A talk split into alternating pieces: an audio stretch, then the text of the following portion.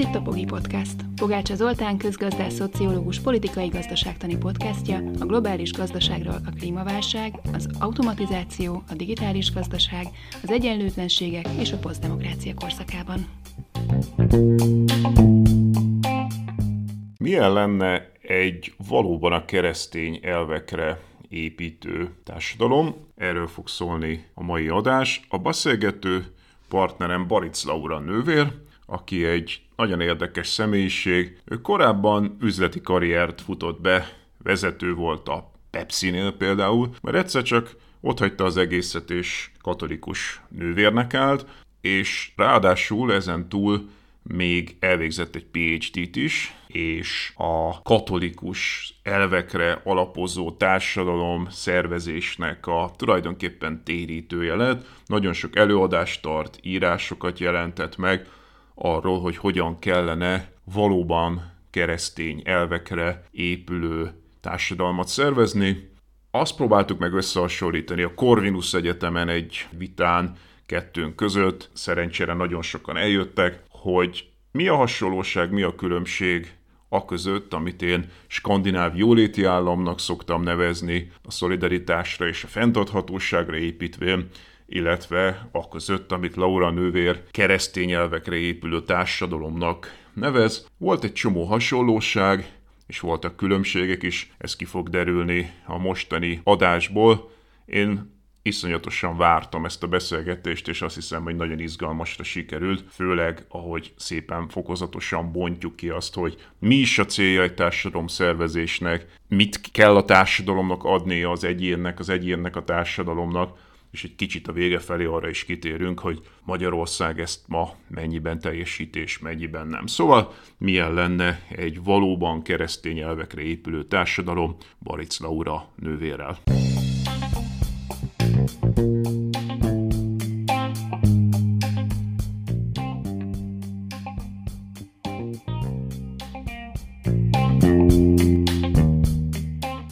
Ma talán először találkoztok így egymással, úgyhogy azt gondolom, hogy nagy örömmel látjuk azt, hogy ilyen sokan érdeklődnek az esemény iránt. A témánk a, a jóléti állam, vagy közjó címet visel, és ennek jegyében először talán célzott kérdéseket teszek föl, de természetesen mindig nyitottak a kérdések arra, hogy bármelyikőtök hozzátegyen, vagy, vagy elmondja valamit. És arra gondoltam, hogy elsőként azt szeretném megkérdezni Zoltántól, hogy a, az északi skandináv jóléti állammodell, amiről nagyon sokat hallhattunk tőle, olvashatunk tőle, ennek a lényege miben ragadható meg? Uh-huh. Én, de miért? Én biztos, hogy én kezdjek? Szerintem így kezdjük. Jó. Jó. Jó. Uh, akkor megpróbálok így nagyon röviden egy skandináv modellt uh, felvázolni, ami persze iszonyatosan nehéz, mert hogy ennek könyvtárnyi irodalma van. Azt szoktam mondani, hogy a skandináv modell az egyszerre egy politikai modell, egy gazdasági modell és egy társadalmi modell. A politikai modell része, hogy demokráciát csak úgy lehet csinálni, hogyha középosztály van.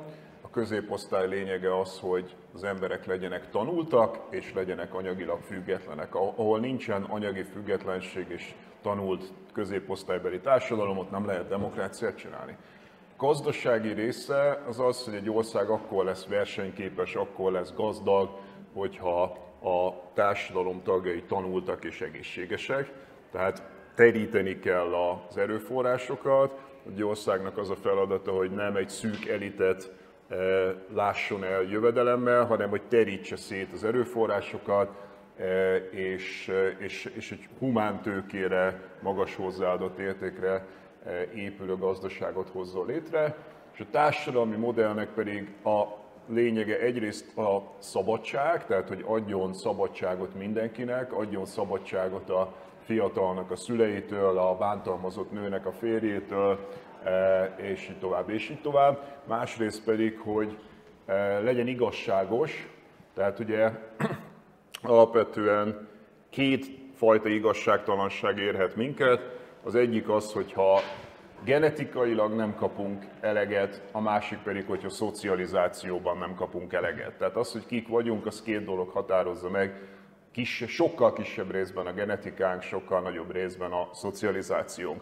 Ha bármelyikben nem előnyös dolgokat kapunk, az nem igazságos, ergo nekünk olyan társadalmat kell létrehozni, ami ezeket az igazságtalanságokat kompenzálja. Tehát senkit ne érhesse hátrány amiatt, hogy akár genetikai, akár szocializációs okokból eh, nem előnyös valamilyen, valamilyen jellegzetessége, ebből adódóan a társadalomnak ezeket kompenzálni kell, tehát egy politikai, egy gazdasági és egy társadalmi modell, ami a demokrácia, az igazságosság és a versenyképesség és a hozzáadott érték felé megy. Nyilván még egy csomó mindent tudnék mondani róla, de hogyha egy nagyon röviden kell összegezni, akkor azt hiszem, hogy ez az ilyen eh, ez az ilyen három perces eh, liftben elmondható eh, sztori a, a, a skandináv pont, pont erről lett volna szó, nagyon szépen köszönöm Zoltán. Laura, egy hasonló kérdéssel fordulnék hozzád. A, a katolikus egyház társadalmi tanítása inkább egy másik fogalmat, nem a jóléti államot, inkább a, a közjót állítja a gondolkodásának a középpontjába. Ezt a fogalmat hogyan tudnád te meghatározni ilyen hasonló tömörséggel? Hát én most nagyon magas labdát kaptam az Zoltántól, mert végig azon ö, agyaltam itt közben, hogy, hogy mik a hasonló pontok a közjó meg e te modellet között. És rögtön megtaláltam két kulcsfogalmat, az egyik az igazságosság, a másik pedig a szolidaritás.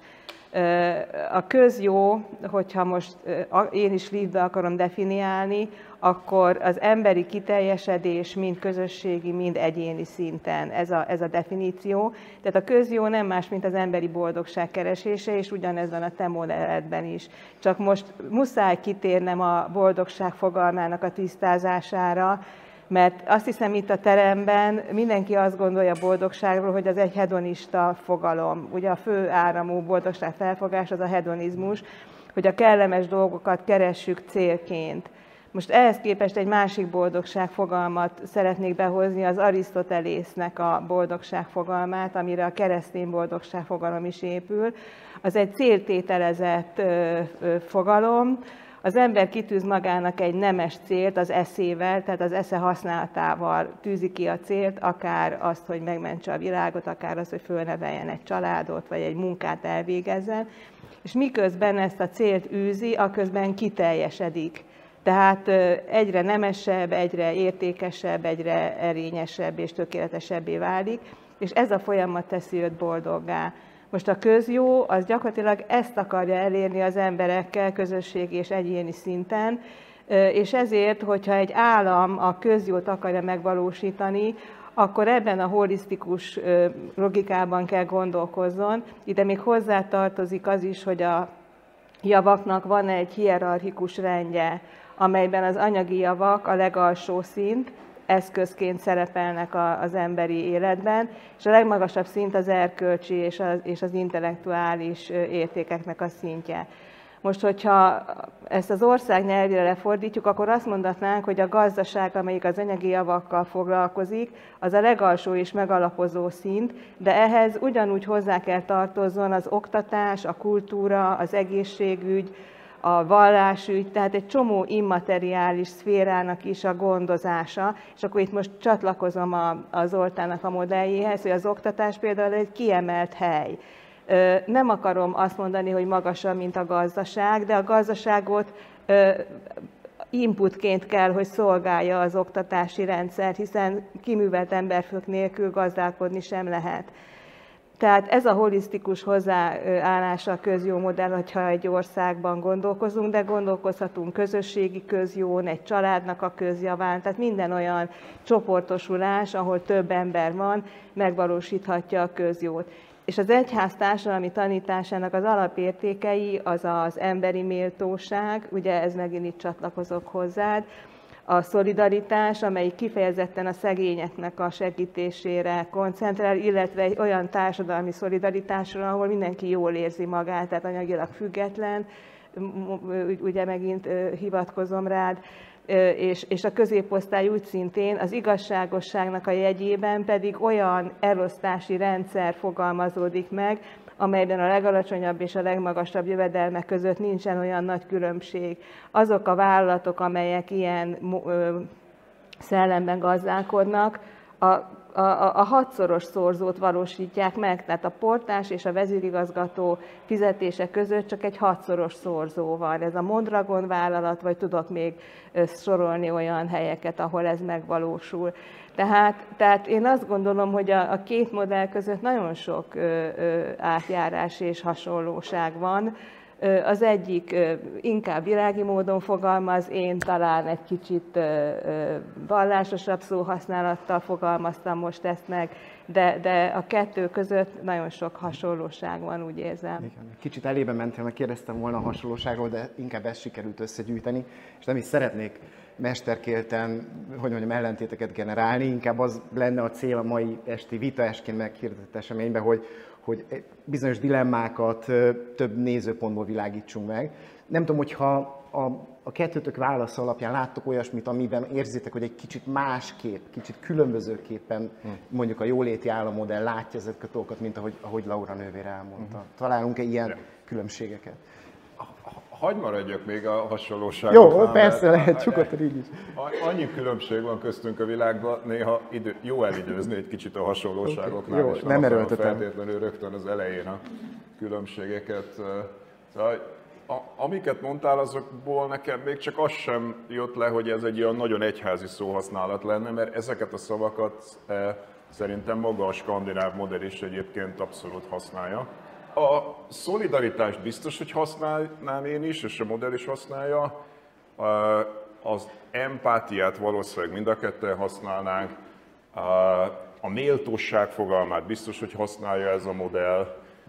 És a boldogságot is egyébként, tehát ugye rendszeresen kiszoktam rakni ilyen különböző indexeket, amiben a skandinávok vezetnek, és őszintén szóval már kezd vicces lenni, hogy alig van olyan lista, amit ne a skandinávok vezetnének. Legyen az a boldogságindex, legyen az a egyenlőség, hol jó nőnek lenni, hol jó gyereknek lenni, korrupció, nyilván legkevesebb, e, sajtószabadság, tehát alig van olyan, amit ne a skandinávok vezetnének, és amikor a boldogságot szoktam kirakni, akkor mindig rögtön ugranak erre, hogy de hát én voltam Skandináviában, és ott mindenki alkoholista, meg mindenki depressziós, meg nem tudom.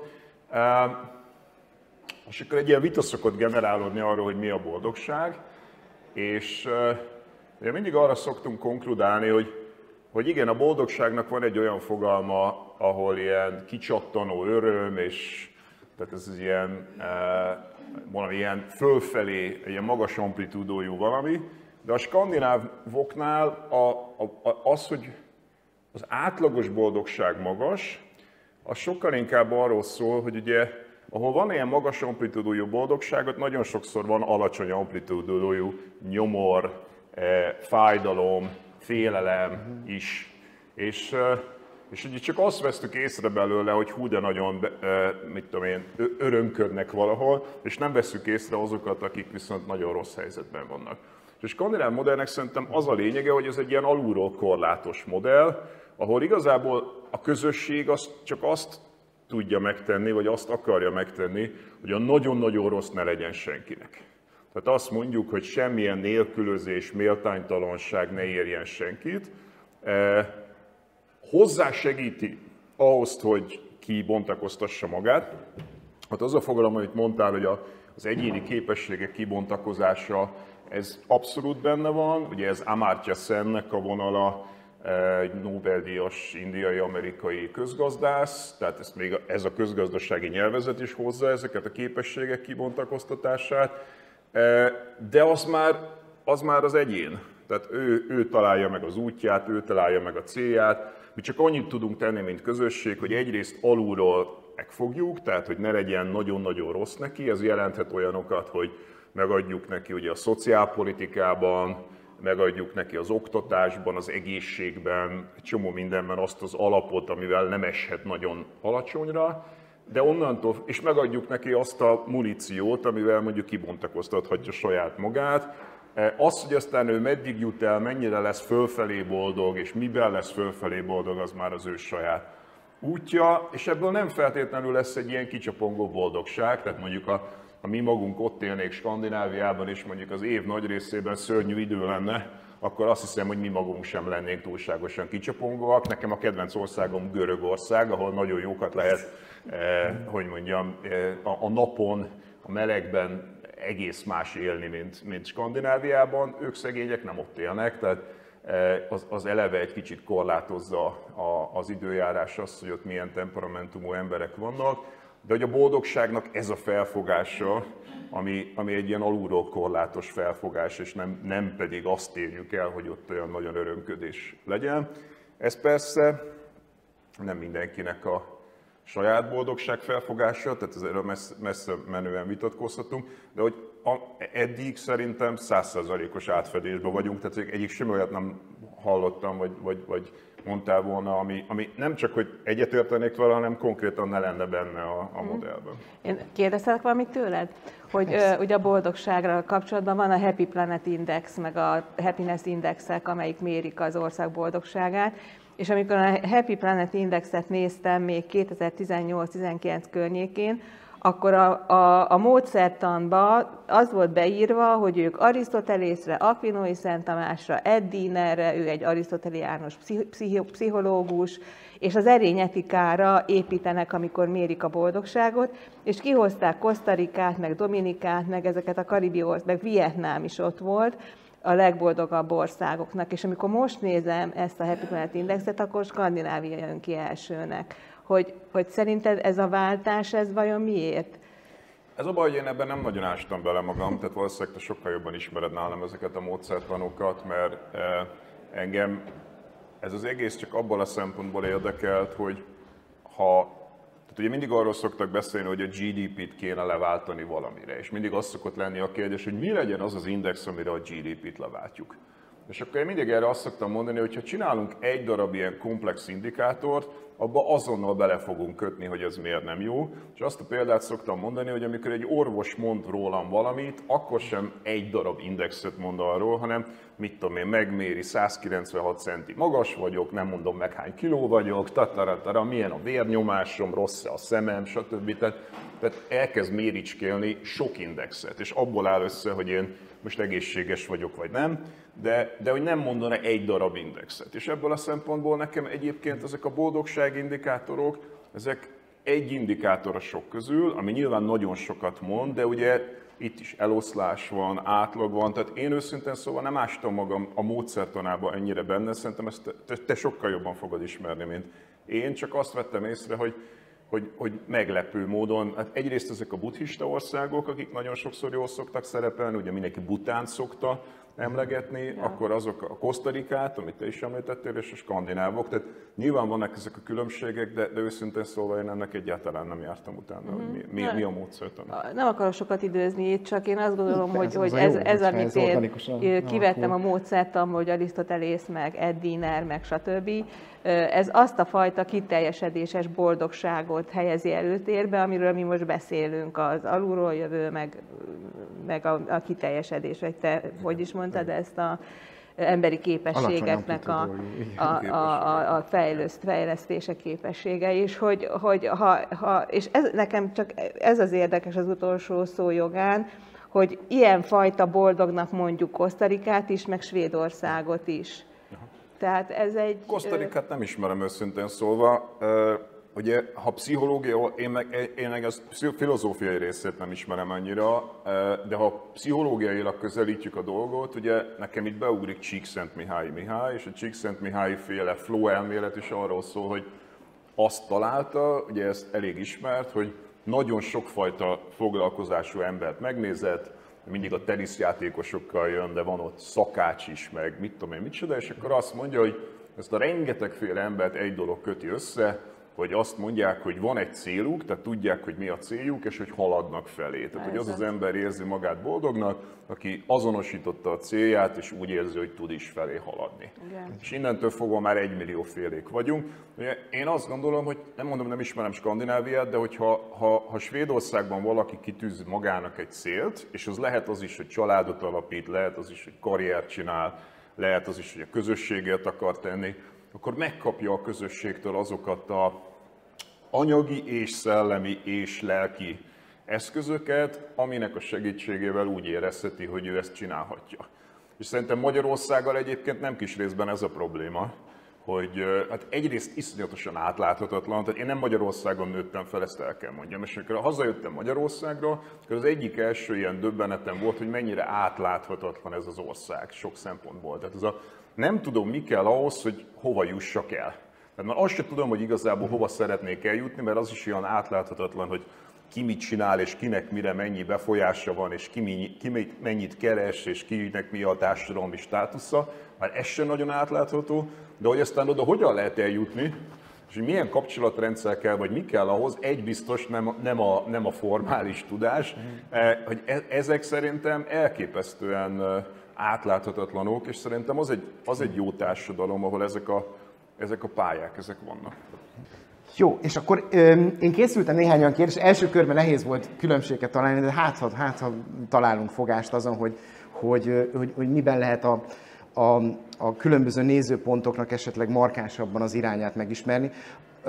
Zoltán, az írásaidban többször beszélsz, vagy írsz arról, sokan neked szegezik azt a kérdést, hogy ennek a skandináv modellnek, ennek azért vannak társadalmi feltételei. Tehát, hogy a, a, a skandináv típusú jóléti modell alkalmazások bevezetni, vannak fel. Mit, mit gondolsz erről? Igaz ez? Tényleg vannak-e feltételei? Hogy látod? Hát kétfajta ilyen feltételt szoktak nekem szegezni, és valójában ez tényleg egy ilyen nekem szegezés szokott lenni. Az egyik ez a, e, a skandináv modell, skandináv emberek kellenek ez a, uh-huh. ez a mondás, mint hogyha így lennének ilyen, ilyen és olyan típusú emberek, tehát őszintén szóval én abban nem hiszek, hogy létezik ilyen, hogy skandináv típusú ember, e, de ugye ezt az alatt azt szokták érteni, hogy itt egy ilyen luteránus társadalom van, és akkor egy ilyen hosszú távú értékkontinuitás, és ez hosszabb távon megalapoz egy bizonyos társadalmat, és a magyar az nem ilyen, és tataratara. Na most ezzel az az egy probléma van, egy rövid reklám, és már is folytatjuk a műsort. Minden út egy utazás, és mi a Mazdánál arra törekszünk, hogy annak minden pillanata tökéletes legyen.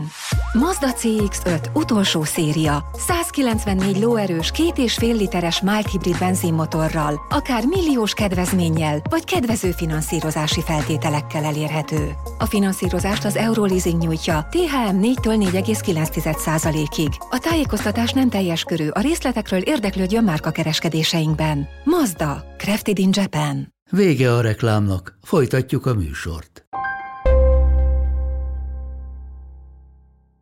Hogyha az ember megnézi a 19. századi Svédországot például, akkor az a világ egyik legegyenlőtlenebb társadalma volt. És a Svédországban úgy alakult ki a kapitalizmus, hogy 12 család, akik közül mondjuk a Wallenberg család a legismertebb Magyarországon történelmi okokból, de 12 család gyakorlatilag ilyen nagy vállalatokat hozott létre, és ebből lett a svéd kapitalizmus. És olyan rendszer volt, olyan adójogi rendszer volt Svédországban a 19. században, hogy amennyi vagyonod volt, annyi beleszólásod volt a helyi ügyekbe például. Tehát egy iszonyatosan egyenlőtlen társadalom volt, és egyszer csak úgy döntöttek a 20. század elején, hogy ebből elég, megszervezték a szociáldemokrata pártokat, megszervezték a szakszervezeteket, megszervezték az antialkoholista pártot, tehát ilyen párt volt, a, konkrétan be, bekerült a parlamentbe az antialkoholista párt, és a koalíciós partnere lett a szociáldemokratáknak, meg, megszervezték a szabad parasztok pártját, ez egy ilyen kisgazdapártszerűség volt, és hát ezek képviselték magukat, és csináltak egy modellt. Tehát szó sincs arról, hogy itt bármifajta kontinuitás lenne. Én egyébként sem nagyon hiszek ezekbe az ilyen kulturális, determinisztikus modellekbe. Szerintem ezek messze túllőnek a az érvényességükön, tehát szerintem ez nincsen. A másik, amit meg ugye szoktak nekem szegezni, ilyen, tényleg ilyen, de hát fiatal ember maga olyan naív, mert ahhoz pénz kell. Tehát, hogy az gazdagnak kell lenni, és maga nem látja, hogy maga Magyarországon él, ami egy szegény ország, hogy gondolja ebbe az országba ezt megvalósítani. És ugye erre meg azt szoktam mondani, hogy, hogy ezt bárhol lehet csinálni. Tehát ez egyszerűen csak arról szól, hogy azokat az erőforrásokat, amivel az adott szinten rendelkezünk, ezeket terítjük, vagy e, ugye van ez az Acemoglu Robinson könyv azoknak, akik közgazdászok, elég nagy e, sikert futott be. Ugye ők azt úgy hívják ezt a kettőt, hogy extraktív vagy inkluzív.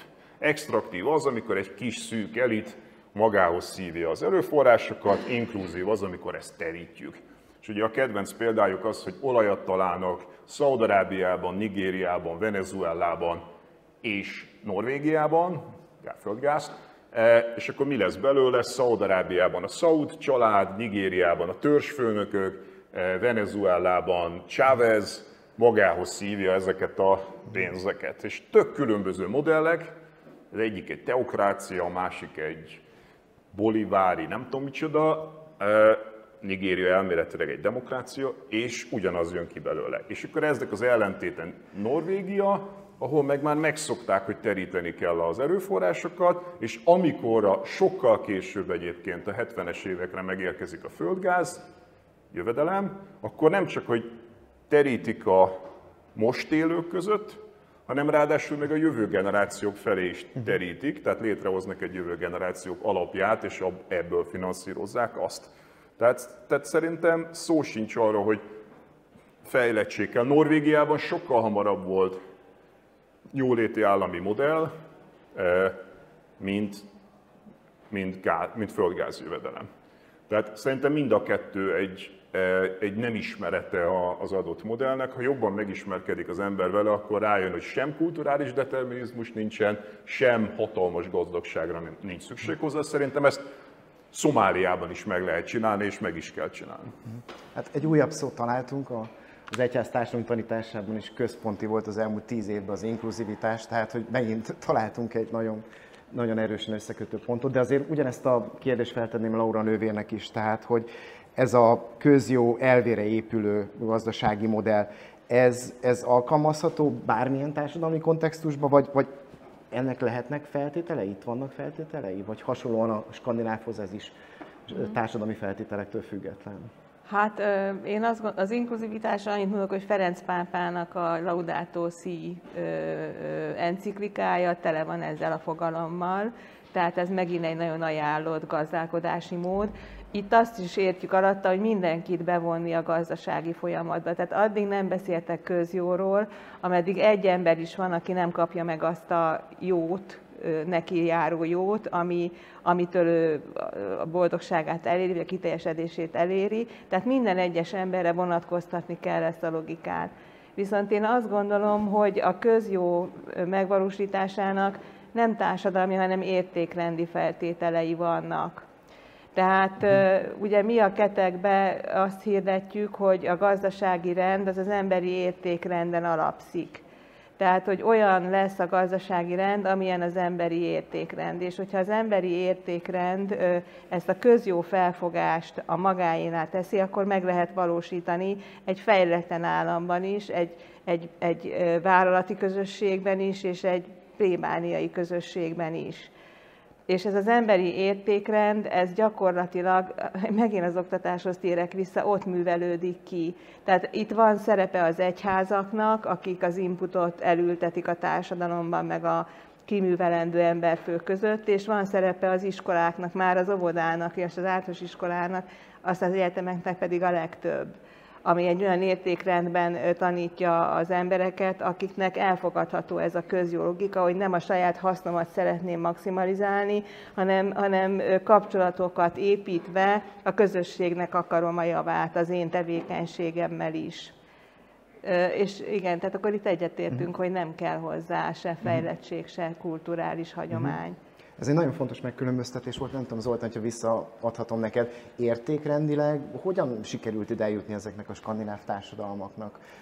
Mit látsz kulcsfontosságúnak itt? Nyilván azzal egyetértek, hogy értékrend kell, hogy legyen mögötte, csak azzal nem értek egyet, hogy ez egy ilyen determinisztikus dolog lenne. Tehát, hogy sokan azt gondolják, hogy Magyarországon szerintem ez egy írtózatosan nagy probléma, hogy az értékrendet azt egy ilyen hossz, nagyon hosszú távú valaminek gondolják, ezért ezer éves magyar értékrendet feltételezünk, és ugye ennek van egy ilyen jobboldali változata, amikor a magyarok a legjobbak a világon, megvédtük Európát, mindenkinél ügyesebbek, okosabbak vagyunk, tataratara. Meg van egy ilyen liberális változata, ahol meg mondjuk Csepeli György leírja, hogy a magyarok eh, velünk élő feudalizmus, és a magyarok alkalmatlanok a demokráciára, a kapitalizmusra, és mindenre alkalmatlanok, és akkor ugye ebből tulajdonképpen kijön az, hogy hát ebből a kettőből választan az ember, hát nyilván én is inkább szuper sikeres szeretnék lenni, meg a legjobb a világon, ki az a hülye, aki azt akar akarja választani, hogy minden alkalmatlan vagyok, de szerintem mind a kettő téves.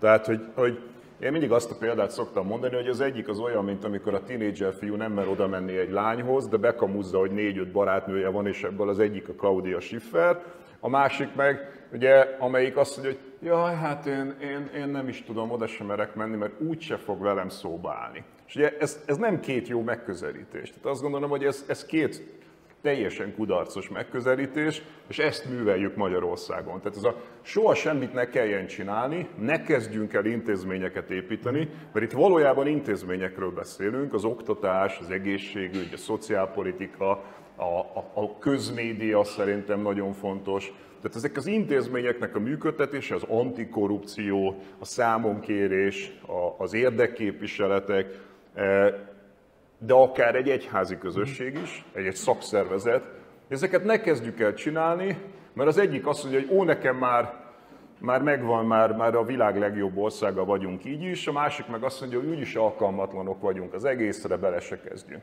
És így nem lehet. Tehát, hogy azok az országok, amelyek ezt csinálták, azok értékrendet kialakítottak, és nem gondolták azt, hogy a az 56-os magyarok ugyanolyanok voltak, mint a mai magyarok, vagy a honfoglaló magyarok ugyanolyanok voltak, mint a mai magyarok. Nem feltételeznek ilyen nagyon hosszú távol, nem tudják pontosan, hogy ezek írtó gyorsan tudnak változni, és ezt egy szociológusok mérik is, tehát hogy az értékrendeknek akár pár éven belül is vannak változásai, és ezek nem egy nemzeti, az meg nagyon fontos. Tehát nincs egy nemzeti értékrend, hanem értékklaszterek vannak.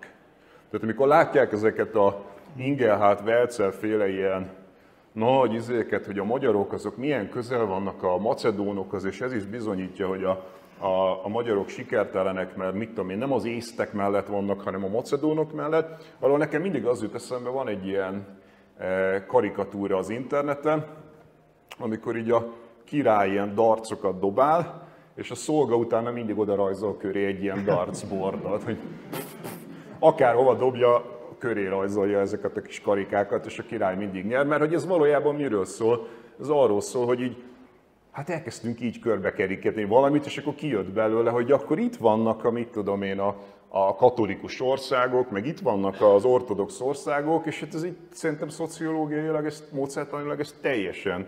De ezzel operálnak, és nincs olyan nemzeti kultúra. Tehát, hogy egy azt szoktam mondani, egy, egy, egy LMP szavazó biciklista Budapesten, egy fiatal egyetemistának egész más értékrendszere van, mint egy jobbikos gárdistának eh, mondjuk Eger mellett, mint egy MSZP-s eh, mérnök embernek a, a gyárban. Ezek tök különböző világokban élnek, más értékrendszerrel, a kérdés az, hogy ezeknek az értékrendszereknek az aránya, tehát hogyha tudunk egymással beszélgetni, meg tudjuk egy győzni egymást, és a közjó, az szerintem úgy jön ki, hogy ezekből a beszélgetésekből valamilyen kompromisszumot tudunk kötni. És én azt gondolom, hogy mi ugyan egész más értékrend világból jövünk elvileg, de hogy gyakorlatilag a közjóban meg tudunk egyezni, hiszen, hiszen, hiszen van olyan közös pont, amit, amit tudnánk együtt csinálni, ha egyébként a te és az én nézetem bármennyire is mondjuk nem hogy mondjam, nem egy törpe minoritás lenne Magyarországon, mert attól félek, hogy mit két törpe minoritás képviselünk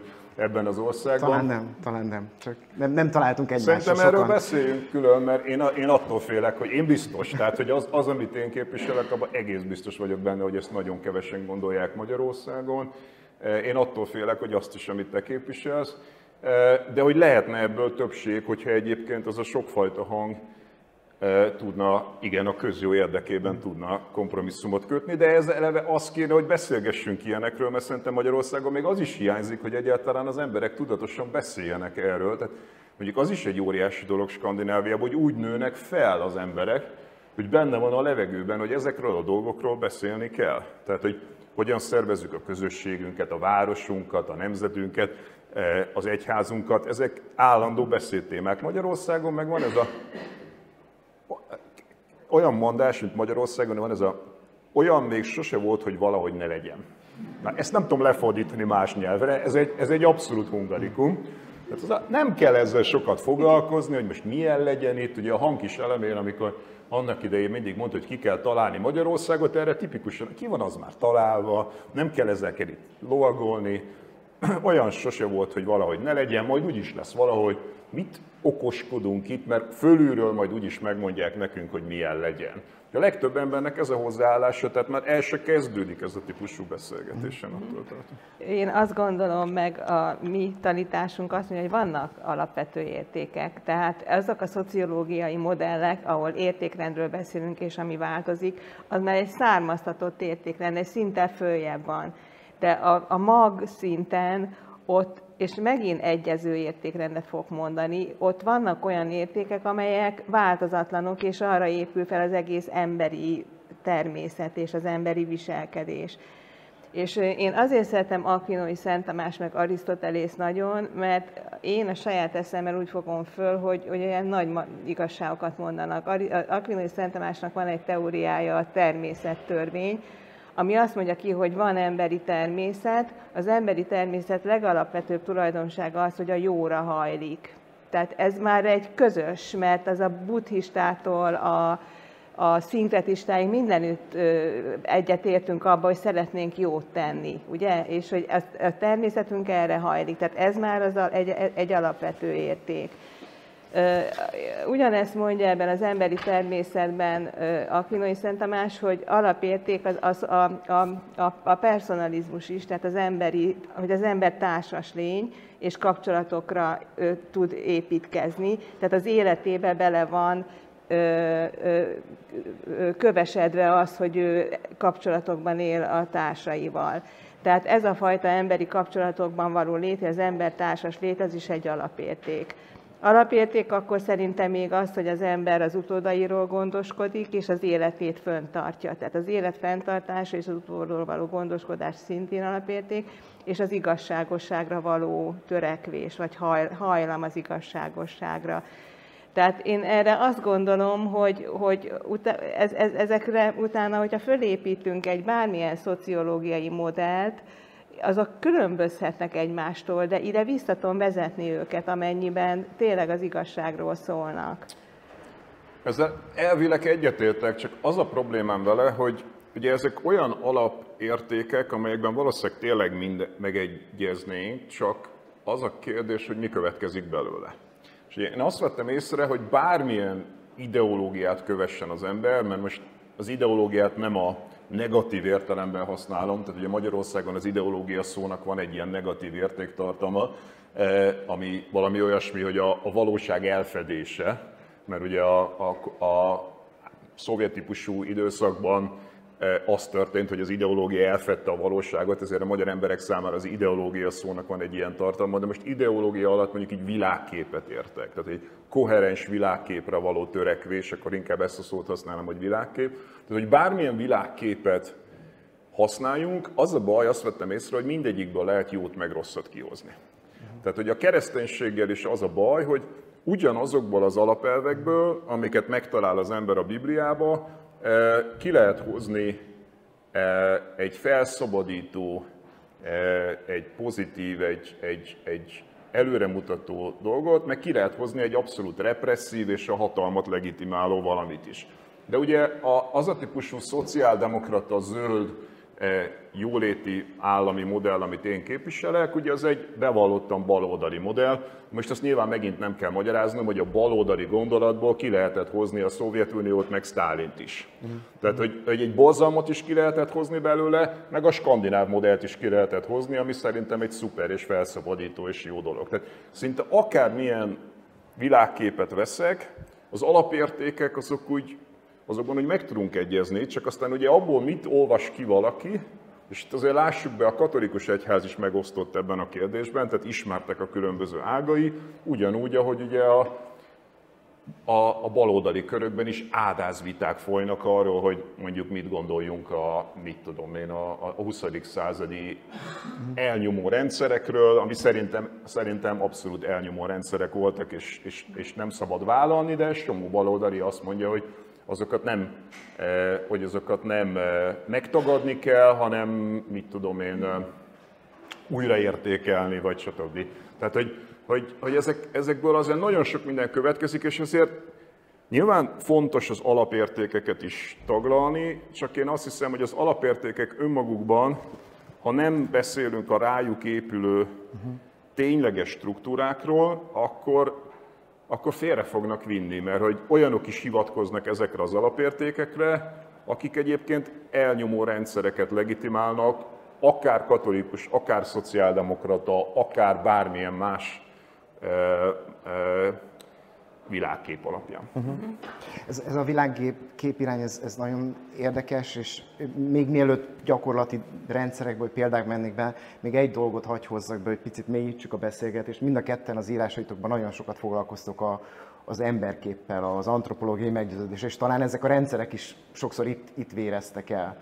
Tehát ez lenne a következő kérdésem, és csak egy dolgot hagy hozzak be, talán ott voltatok jó pár évvel ezelőtt, itt volt egyszer ugye Nobel békedíjas Mohamed Yunus talán a, a Nemzeti Színházban, és ő ott arról beszélt, hogy az a válság, amit átélünk, az alapvetően egy antropológiai válság, tehát hogy a gondolkodásunk az emberről valahogy, valahogy nagyon-nagyon elromlott. Tehát ezért lennék nagyon kíváncsi, hogy ti, ti mit javasoltak, hogy, hogyan gondolkozzunk az emberről.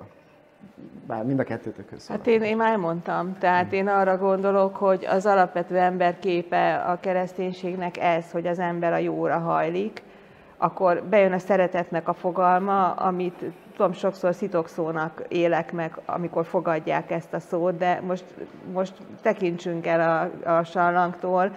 A szeretet az önmagában egy akkora érték és egy olyan emberi tulajdonság, ami, ami meghatározza az embert. Ö, és ö, most visszatérve a te eszmefuttatásodra, én csak annyit akarok mondani, hogy azért egy vörös fonal létezik, tehát én nem beszélnék katolikus országokról, meg luteránus országokról, hanem csoportokról, emberekről, akik ezt a fajta értékrendet őszintén, hitelesen élik. És akkor itt összeérnek a különböző csoportok, mozgalmak, mert lehet, hogy egy, egy, egy, egy, egy rossz biblia felfogásból kijön valami rossz világ cselekedet, de, de, de, de ezek a csírák, ezek a kovászok, amelyek hitelesen élik bele, ezek, ezek ott vannak és működnek. És én így gondolom, hogy azért itt vissza tudok nyúlni erre a jó emberre, meg a szeretet emberére. Vissza tudunk nyúlni, csak szerintem azért nagyon érdekes a kérdésed, hogy ugye hol megy ez félre. Tehát szerintem az iszonyatosan izgalmas kérdés, hogy e, ugye a Bibliában találod te meg a, e, ezeket a e, fogodzókat, a kiinduló pontot, de hát ugye tudjuk, a katolikus egyháznak is rengeteg mindenért bocsánatot kellett kérnie, amiket az idők során elkövetett. Ugyanez a helyzet a baloldalisággal. Tehát Marx kritizálta a kapitalizmus, szerintem tök rendben van, mert a kapitalizmussal rengeteg baj van. Marx kritizálta a kapitalizmus, majd amit abból felépítettek, az, az, az hullahegyek, tehát ilyen több tízmillió halott és megnyomorított élethelyzetek. Hogy hol megy az félre, és közben mondom, egyébként megcsináltak egy, egy skandináv modellt is belőle. Tehát hol, hol van az, hogy ugyanazokra az elvekre hivatkozva egy, egy egyébként jót akaró társadalmi mozgalomnak az egyik része az, az elmegy egy, egy, egy szörnyű represszív irányba, a másik része pedig egy, egy felszabadító irányba megy. Szerintem az nagyon fontos, hogy erről valamit mondjunk, mert pusztán az alapkiinduló pont, tehát hogy mondjam, a, a szovjet típusú rendszereknek szuper eh, hivatkozási alapja volt a, a, a társadalmi igazságosság, ők is szabadnak mondták magukat, csak hát mindenki tudta, hogy ez nem így van. És amikor, mit tudom én, a, a katolikus egyház egy csomó mindent csinált, ami szörnyű volt, az ugyanúgy a Bibliára hivatkozva csinálta. Csak aztán utána pár évtizeddel később bocsánatot kellett kérni érte, mert rájöttek, hogy azért ez mégse teljesen úgy volt.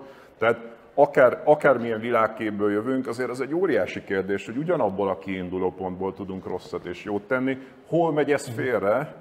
Nem, nem, mond, nem állítom, hogy van kész válaszom erre, csak szerintem, hogyha ha arról beszélünk, hogy, hogy van víziónk és szeretnénk valamilyen világképet, eh, mert hogyha azt nem mondjuk meg, akkor ugye nagyon hamar jön ez a liberális felfogás, és azért tegyük ide, hogy, hogy nem csak mi ketten vagyunk, hanem van egy harmadik vitapartnerünk, a liberálisok, akik viszont azt fogják mondani, hogy hagyjuk ezeket az ilyen értékvitákat, az értékek azok mindenkinek másfélé, alapvetően a demokrácia elég keret arra, hogy legyen olyan, amilyen, nem kell, tehát szubjektív ez, és tehát én, én azt se szeretném, hogy ne legyen egyáltalán, mert ők meg teljes joggal mondják, hogy az egyetlen olyan rendszer, ami nem hozott eddig repressziót, ez a liberalizmus volt. Szerintem ez egyébként nem igaz, tehát hogyha az elmúlt 20-30 évet nézzük, elég repressziót hozott a liberalizmus is.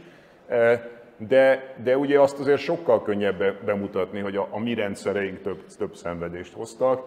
E, ezért nekünk szerintem reflektálnunk kell arra is, nem akarom erre eltolni ezt a beszélgetést, mert ez egy külön beszélgetés nem. is lehetne. Nem, ez, ez nagyon érdekes, mert ugye írsz erről a törődő emberkép modellről, és ö, különböző írásaiban, és ö, szerintem Jó. ugyanúgy ez megvan a, a keresztény emberképben, és ez a dilemma, vagy engem nagyon Igen. foglalkoztat az, hogy a nagyon népszerű, meg jó, meg ez a kiinduló pont, hogy az ember a jóra törekszik. De, de mégis szembesülünk ezzel a rosszal, vagy nevezhetem úgy is, hogy a gonoszszal. Tehát, hogy jóra törekszünk, és mindannyian képesek vagyunk gonosz dolgokat elkövetni, rendszer szinten meg még ugye a, a, a, a gonoszságnak, a bűnnek a struktúrái kialakulnak. Tehát, hogy törődő modell, törődő emberkép, de, de mindenki egyen visszaélhet a törődéssel. Sőt, Én rendszer szinten. Hogy, hogy tudja ezt kezelni a skandináv modell, hogy vagy a, vagy a keresztény A, a kérdésedre akarok válaszolni, mm. hogy meg a bocsánatkérés, hogy a legjobb bocsánatkérő pápa az a második János Pál pápa volt, mert ő aztán tényleg mindenért bocsánatot kért, ami történt a, az egyházban a jó ellen. Neki van egy könyve, Emlékezet és azonosság ez a címe, és ez nem enciklika, ez egy, iroda, ez egy filozófiai mű. Ő azt vizsgálja, hogy a 20. században a jó és a rossz hogyan küzdött egymással, és ő is a felszínt írja tehát a háborúkat és a berlini fal leomlását, stb. És ennek a motója a búza és a konkoly perikópája a Bibliából, ami azt mondja, hogy a búza meg a konkoly együtt nő, és a végén lesz az alatás. Tehát ez jön ki belőle, hogy az egész világunk egy harc, a jó és a rossznak a harca, ide most keresztény módon visszamegy az eredeti bűnnek a, a, a teóriájához, hogy az ember ott volt a paradicsomban, de aztán bűnözött, tehát, hogy ennek a jónak és a rossznak a harca, és amit, amit, ami kijön az ember tragédiájából, madástól, hogy ember küzdj és bízva bízel, tehát a küzdés maga az élet lényege. És rátalálni a jó oldalra. És aztán így, és, és én most az alapokat mondom, az egyéni szintet mondom, te meg mondod a, a, a közösségi szintet, meg a felsőbb szinteket, és akkor én most így ide vezettem mhm. vissza. Ha, ha, ha lehet, akkor erre, erre, erre, erre, a, erre a szülői modell dologra erre reagálnék, és aztán el fogok ide is érkezni, csak mm. egy, egy, egy, egy, azért fontos szerintem ez a, ez a nevelési modell dolog, mert, mert tényleg az van, hogy van, nagyon sokfajta modellt meg lehet különböztetni, de azért kettő ilyen nagyon könnyen elválasztható van. Az egyik ez az ilyen, én, én, én egyszerűen úgy nevezném, hogy a represszív szülőkép, tehát amikor azt gondolom, hogy a gyerekem az adott, az rossz, az hülye, az nem lenne képtelen semmire magától, nekem be kell avatkoznom, nekem folyton ott kell lennem, nekem meg kell mondanom neki, hogy mit csináljon, eh, meg kell mondani azt is, hogy mi legyen az életben, állandóan, állandóan eh, dominálni akarom, és, és, eh, és nem engedem, hogy kibontakozzon. A másik az meg ugye ez a fejlesztő, vagy nem tudom, minek lehetne ezt nevezni, amelyik azt mondja, hogy a gyereknek meg kell adni a lehetőséget, hogy találja meg a saját útját, egy csomószor tévedni fog, egy csomószor rosszat fog csinálni, de érezze meg, ott kell lenni, segíteni kell ilyenkor beszélni vele, megadni neki a lehetőséget, de, de, de azt is látni kell, hogy, hogy neki kell néha elbuknia, neki kell néha kudarcot vallania, E, és saját hibáiból tanulni. És ez két tök különböző modell, és szerintem e, ugyanúgy megtalálható egyébként szerintem egy katolikus világban is, ahogy megtalálható egy, e, egy szekuláris világban is, és ugye ezekből egyébként szerintem a végén társadalmi modellek jönnek ki. Tehát, hogy mondjuk szerintem a, a, a, a Ferenc pápa, meg ez az egész ilyen felszabadítás teológiája, amit én tudok ebből, az nekem azt sugalja, hogy ez, az, ez, a, ez a második modell. Tehát ez a képességtevő, szerető, és én a szeretetet abszolút használom is, tehát hogy ez annyira nem, e, szerintem nem az egyháznak a szűk mesdjéje. Én, én, én, én, én teljesen a hétköznapi életben, sőt, a, e, hogy mondjam, a modell kapcsán is szoktam a szeretet szót használni. Szóval ez a második modell, és ugyanez igaz egyébként a baloldali mozgalmakra is, tehát hogy az első, ugye a szovjet típusú modell, ez a represszív modell volt, tehát ez a mi, mi jövünk, és megmondja a, a, a tisztitkár, hogy mit kell csinálni, mert mindenki hülyébb nála, és egy ilyen fölülről lefelé represszív modell, ezeknek a sutyó parasztoknak meg kell mondani, hogy hogyan csináljanak kommunizmus, mert ők maguktól nem tudnák, ez, ebből egy represszív valami jön ki. És ugye a skandináv modell meg a másik, amelyik meg pont ezt csinálja, hogy ahogy ez létezik gyereknevelési modellben, létezik társadalomszervezési modellben is, hogy adjuk meg a lehetőséget, és ez az, ami szerintem Magyarországon soha nem történik, és én most nem a konkrét jelenről beszélek, hanem az elmúlt évtizedekről, hogy soha nem hagyták a magyar embereket rendesen mondjuk elbukni. Tehát, hogy próbálkozzanak, adjunk már az önkormányzatoknak valódi pénzeket, valódi kompetenciákat, és derüljön ki, hogy X városban korrupció van, és buktassák meg a saját polgármesterüket, ha kiderül róla, hogy ő korrupt. Ezt soha nem csináltuk meg. A magyar állam mindig elképesztően magához mondta az összes pénz középre, és soha nem lehet. És akkor az emberek nem tanulták meg, hogy hogyan kell a korrupciót számon kérni, amiben szerintem szintén nagyon jók a skandinávok. Magyarországon ez teljesen kudarcol, és el se kezdik az emberek, mert soha nem adódott meg a lehetőség számukra, mert abban a pillanatban, hogy valahol korrupció volt, a magyar állam mindig úgy reagált, hogy központosítok, központosítok. Ebből azt tanulták meg az emberek, hogy központosítani kell. De ez az extrém centralizáció, ami Magyarországon van, most már aztán extrém, extrém, extrém, de ami mondjuk az elmúlt 30-40 évben volt, az szerintem ez a represszív modell, hogy mi Pesten itt mindent jobban tudunk, van egy szűk pesti elit, aki mindenkinél mindent jobban tud,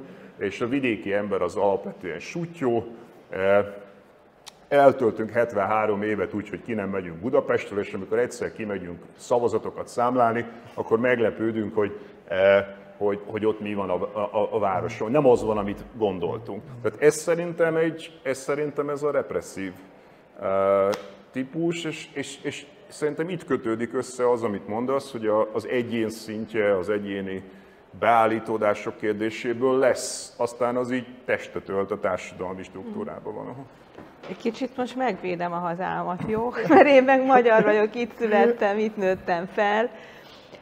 Hogy, hogy azért én most jövök a parlamentből, ahol a civil, for, civil szervezetek fóruma volt, különböző előadásokkal tele volt a felsőházi terem, és ebből az jött le, hogy hát azért Magyarországon van egy civil társadalom, tehát van egy ütős civil társadalom. Olyan adatot mondtak, hogy amikor volt a az ukrán menekült áradat, és a kisgyerekeknek a védelméről volt szó, meg a foglalkoztatás, akkor 4000 önkéntes jelentkezett.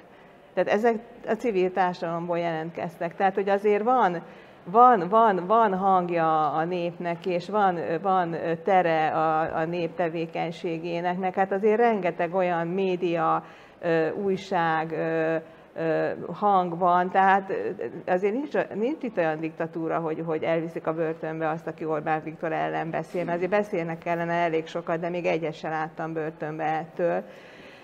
Szóval, hogy, hogy azért van, van itt tere azért itt a demokráciának, meg a szabadságnak, és most nekem mondom, a civil társadalom jött, jött létre, hogy itt van jelentős. Hát igen, is, meg nem is. Tehát, hogy a, Azért erre elég jó adatok vannak, hogy a magyarok a különböző ilyen társadalmi szervezetekben milyen arányban vesznek részt. Tehát mondjuk arra van adat, hogy mondjuk Nyugat-Európában ugye az emberek 30-40 a szakszervezeti tag, Skandináviában ez 60, Izlandon 95, Magyarországon 9.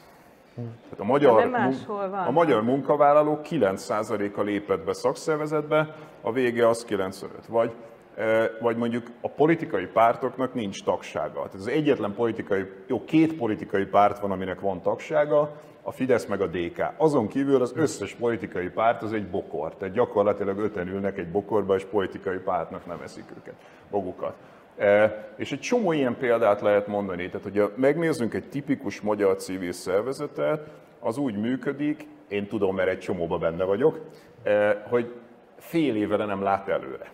Tehát annyira nincs költségvetése, annyira nincs pénze, annyira nem tud összeszedni az emberektől pénzt, hogy bármi értelmeset csináljon, hogy állandóan egy ilyen fél, tehát az olyan, mint amikor a, a, csak a helyzetjelző lámpa ég az autón, mert nem látom, a, nem hogy a távolsági lámpa nem ég, de a normál lámpa se ég, csak az előttem levő három métert látom, mert annyi pénze van egy civil szervezetnek tipikusan. Tehát azért arra elég sok adat van, hogy Magyarországon az emberek írtózatosan passzívak, és a közügyekben sem nagyon vesznek részt. Tehát az a típusú vita, ami Nyugat-Európában jellemző, hogy mondjuk egy önkormányzati választás az ne arról szóljon, hogy a nagy pártpolitikai kérdések, meg Orbán Viktor, hanem mondjuk egy önkormányzati választásnak arról kéne szólnia, hogy mondjuk mit csináljunk a parkkal, mit csináljunk a helyi múzeummal, de ezekről nem tud szólni, mert a helyi politikusok meg sem mondják az embereknek, hogy se kompetenciájuk nincsen, se pénzük. Tehát egy olyan extrém módon centralizálva van az ország, hogy a helyi politikusok becsapják a választóikat, amikor helyi ügyekről úgy csinálnak, mint hogyha helyi ügyekről lenne döntésük, mert nincs igazából kompetenciájuk. Tehát szerintem erre nagyon-nagyon sok adatot lehetne hozni, hogy a magyar társadalom az passzív, rettentően otthonülős, atomizált, és igazából csak a családjában bízik. Tehát erre kutatások vannak, hogyha azt megkérdezzük, hogy a különböző entitásokból kikbe bíznak az emberek, akkor a maximum a családjukban, meg a barátaikba bíznak, annál többen nem. Még egyet talán hozzáteszek, hogy én egyébként nagyon régen szoktam kérdezgetni a, a diákjaimat arról, hogyha mondjuk szomorúak, vagy pszichológiai problémáik vannak, akkor kihez fordulnak. És ugye felvetődnek ilyenek, hogy e, az egyházhoz, tehát e, mondjuk paphoz, lelkészhez, felvetődik a pszichológus, fölvetődik a szociális munkás, a családjuk és a barátjuk. Nagyjából ezek a lehetőségek vannak, akikhez fordulhatnának.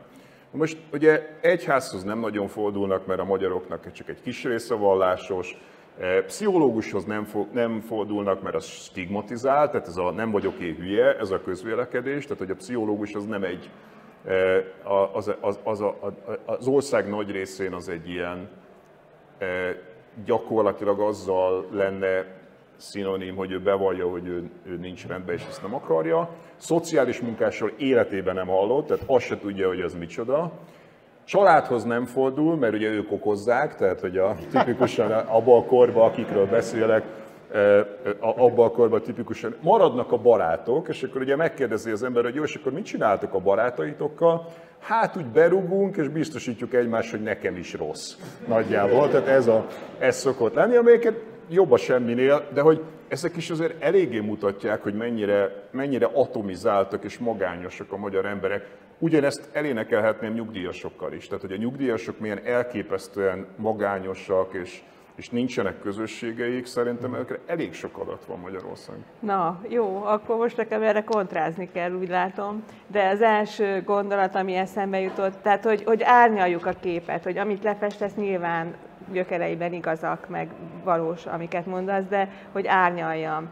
Az ukrán menekült ügy kapcsán rengeteg család fogadott be menekülteket, megmozdult az egész ország értük. Tehát ez azt gondolom, hogy a passzivitás ellen egy érv, hogyha a magyarokban van ennyi lélek és ennyi szeretet, akkor, akkor azért mondhatjuk, hogy akkor azért még nem süllyedtek el teljesen a süllyesztőbe, a passzivitásba akkor, akkor itt vannak olyan programok, mint a Hungary Helps program, amelyik a, a üldözött keresztényeket segíti magyar pénzen, magyar segélyekkel, magyar gárdával, szerintem nagyon szuper emberek vezetik, a Hölvényi György, az Andrei Trisztán, a Györmény államtitkár, tehát ezek, ezek, ezek mind-mind olyan, olyan kezdeményezések, amelyek arról szólnak, hogy a magyarokban van még kurázsi és akkor azért a hétköznapi életben is gond, tehát én azt tudom, hogy nálunk a nővéreink, a domonkos nővérek rengeteg emberrel vannak kapcsolatban, ilyen lelki kapcsolatban is, tehát segítő kapcsolatban,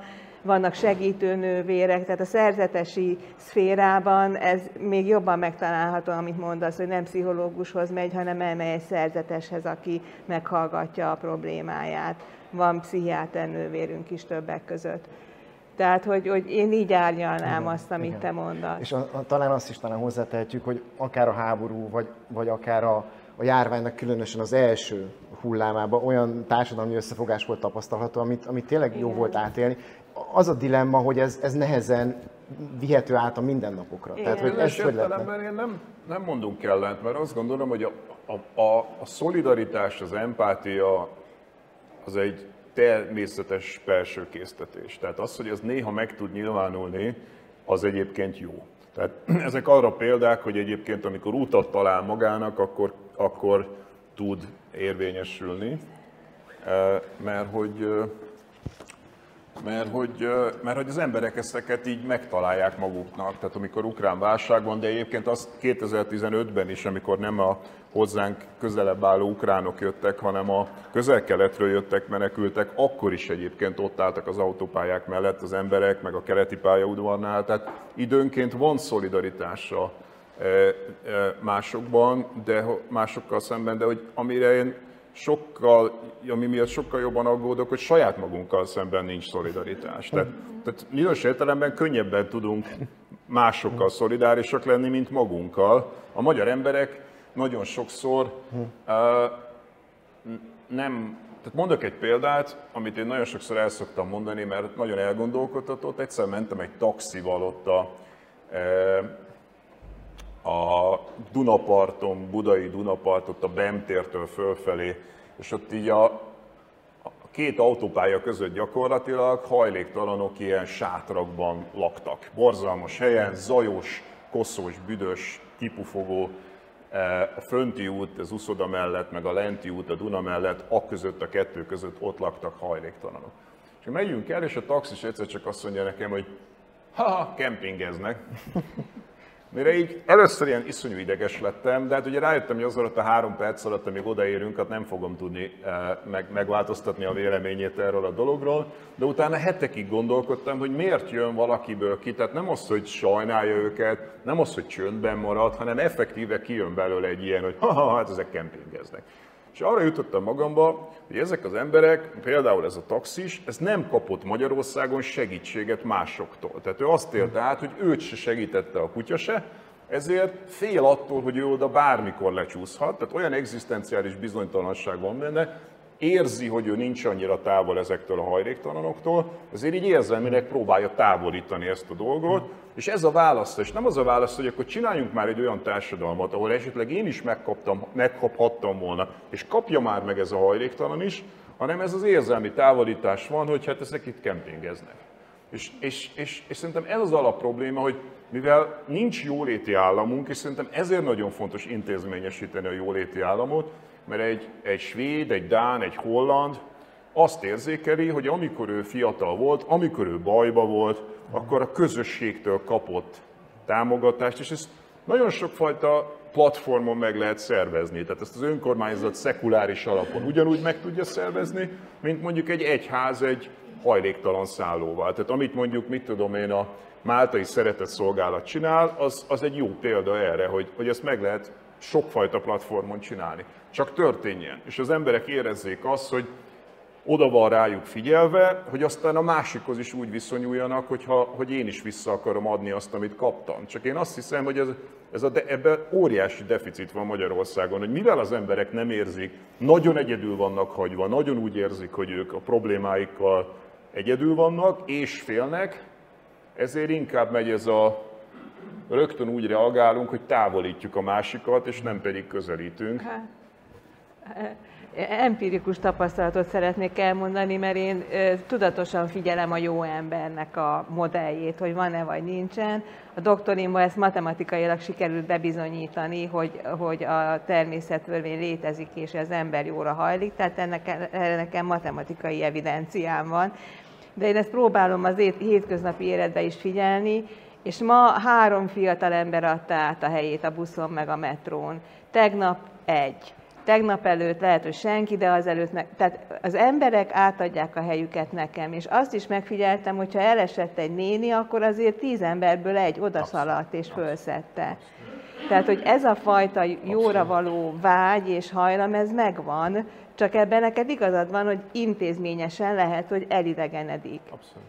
Sőt, amikor mondjuk én olyat is láttam, hogy mondjuk amikor cigány kisfiút látnak a magyarok, akkor elképesztő pozitívan viszonyulnak hozzá. Tehát uh-huh. van bennük egy ilyen látványos, pozitív viszonyulás a cigány gyerekekhez. Uh-huh. Akkor a cigány felnőtteket látnak, akkor rögtön van bennük egy ilyen, uh-huh. és ez bizonyos szempontból, tehát hogy mondjam, próbáljuk megértő lenni minden oldalal szemben, de hogyha lenne Magyarországon egy jóléti állam, és mondjuk esélyt kapott volna a cigányság Magyarországon, és mondjuk látnának egy csomó jó példát arra, hogy itt mondjuk esélyteremtés van, ami nincsen, soha nem is volt, akkor valószínűleg a felnőttek felé is egészen másképp viszonyulnának, nem csak a gyerekek felé. Tehát én is tudok ilyen pozitív példákat. Az, ez, ez, ez, ez, hogy mondjuk egyet, mert Nyilván mindig lehet rengeteg hibát találni ebbe, de, de hogy tényleg lássuk meg a jókat is. Én a, a, a cigányság kapcsolatban, nem tudom, Laura nővér, hogy látjátok, azért szerintem az elmúlt néhány évben nagyon sok jó dolog történt. Tehát, hogy itt, itt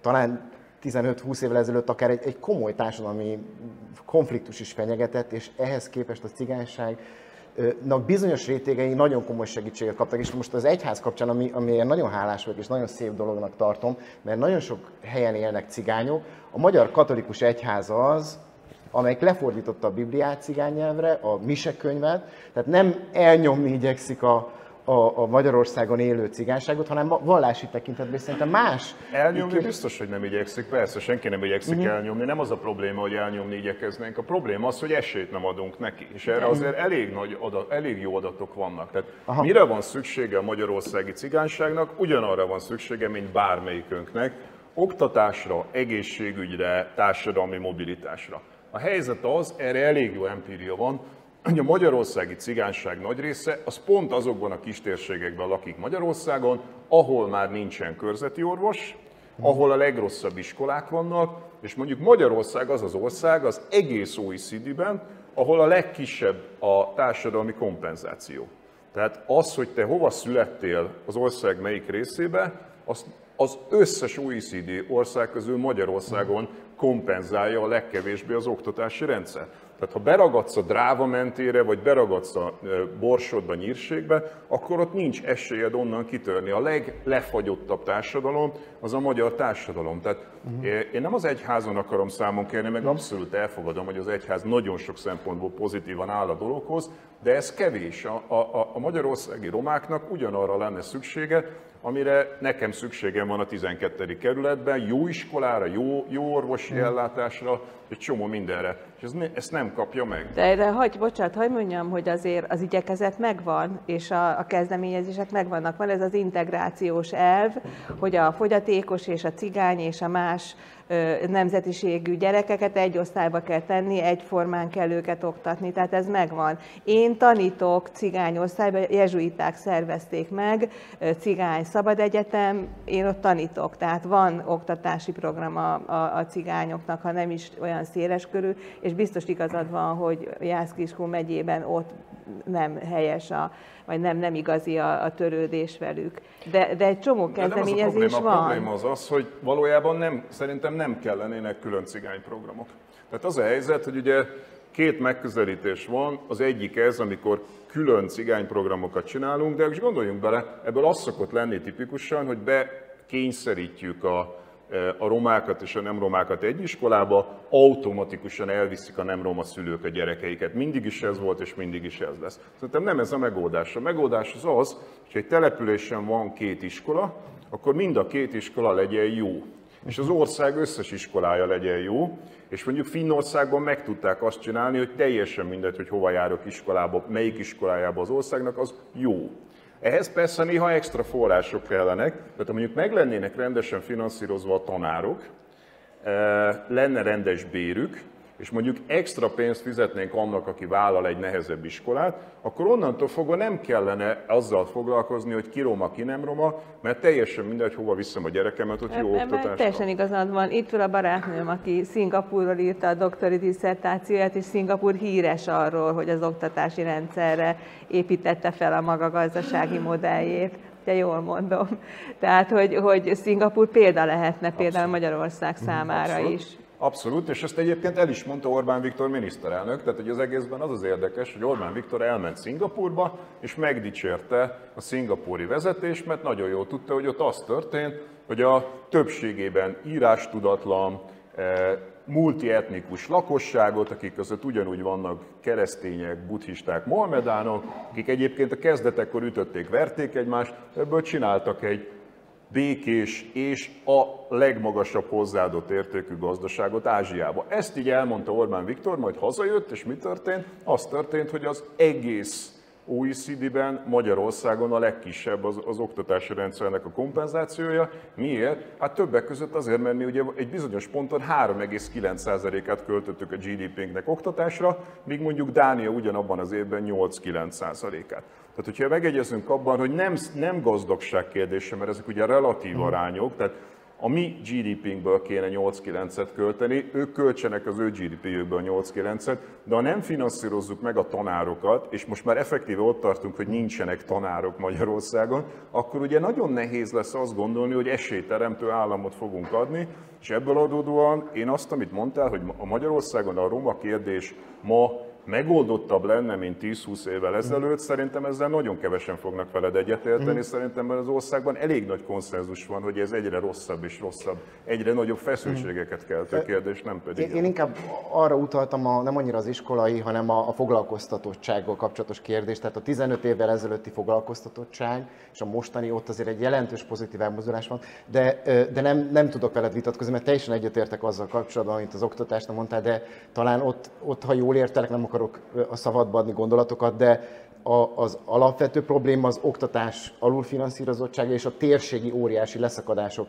És ez érinti a, az ott Borsodban élő magyar családokat ugyanúgy, mint a cigány Az alapvető probléma, hogy a, magyar, a legszegényebb magyar kistérségekben már nincsenek körzeti orvosok, nem találunk, nem töltik be ezeket a helyeket.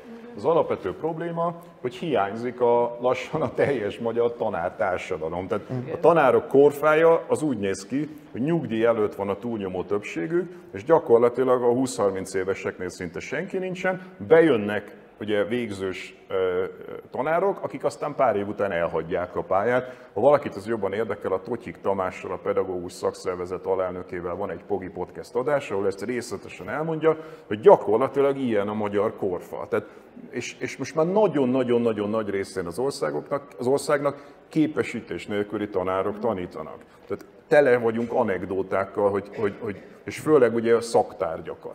Tehát, hogy ez az igazi probléma, és ugye ez itt nincs esélyteremtés. Tehát amikor azt mondod, hogy a foglalkoztatási helyzet javult, persze, mert az országnak azon a részein, ahol eh, tehát hol van Magyarországon jó foglalkoztatási helyzet? Budapesten, meg ugye a Balatontól északra. Maximum még egy-két nagyvárosban. Mi történik azokon a részein az országnak, és ezt ne hegyezzük ki a romákra, mert ez nem igazán csak roma kérdés, hanem ez sokkal tágabb, ezek térségi problémák. Tehát bizonyos térségeiben az országnak a foglalkoztatási helyzet az azért javult, mert közfoglalkoztatást csináltuk. De a közfoglalkoztatásról meg ugye bebizonyították már nagyon sokan, hogy a semmiből a semmibe vezet. Tehát, hogyha az nem társul képzéssel, hogyha nem társul hozzá egy kifutás, amivel aztán tényleg hosszú távon valódi munkája lehet, akkor ez önmagában egy, egy elkendőzése a problémának, és nem egy valódi probléma. Tehát Én... nincs esélyteremtés. Tehát ha egyetértettünk az elején abban, hogy az embereknek hagyni kéne, lehetőséget kéne adni, hogy teljesedjen ki, találja meg önmagát, ez nem az. Igen. Én egyetértek teljesen, és ezért, mikor indítottam a közjó modellnek a rajzolásával, az oktatást és az egészségügyet, ezért tettem első helyre, hogy az emberi boldogsághoz az immateriális szféra talán még jobban hozzá tartozik, mint az anyagi gazdasági szféra. De én ezzel együtt bedobnám ezt a mondatot, hogy én azt gondolom, hogy Magyarország ö, igyekszik a közjó modellt megvalósítani. És most azért két dolog eszembe jut. Az egyik a családpolitika, a másik a szociálpolitika. Tehát azért ilyen családpolitikája más országnak, mint a mi országunknak, én nem nagyon tudok róla. Tehát ekkora, hát ilyen nincs ekkora, szubven, ekkora ilyen tényleg nincs. szubvenciót adni gyerekszületésre és, és családépítésre. És azért ehhez hagyd mondjak statisztikát én is, mert szintén a parlamentbe hallottam, de olvasni is lehet fórumokon, hogy mióta ez a családpolitika van, a házasságkötések aránya duplájára nőtt, a vállások aránya csökkent, a, a, az abortuszok száma felére csökkent, és a, gyere, a, a, a termékenységi rátánk, mutatónk az nőtt, tehát 1,50-ről 51-re, nem tudom a pontos arány, de nőtt. Ez egy, külön, ez egy külön vita lenne, mert én ebben egy ma sajnos egy csomó mindennel nem fogok egyetérteni, de, de, de nem akarok igazából nagyon beleakadni ebben, mert itt tényleg nagyon szétmennénk, mert nagyon sok mindenről itt más gondolunk. de hogy mondjuk szociálpolitikája ennek az országnak gyakorlatilag nincsen. Tehát Magyarországon a szociálpolitika helyére a családpolitika került, és hát persze én elfogadom, hogy ez egy konzervatív kormány, egy konzervatív kormány az jobboldali családpolitikát csinál, tehát hogy önmagában én ezt elfogadom, erre szavazott az ország.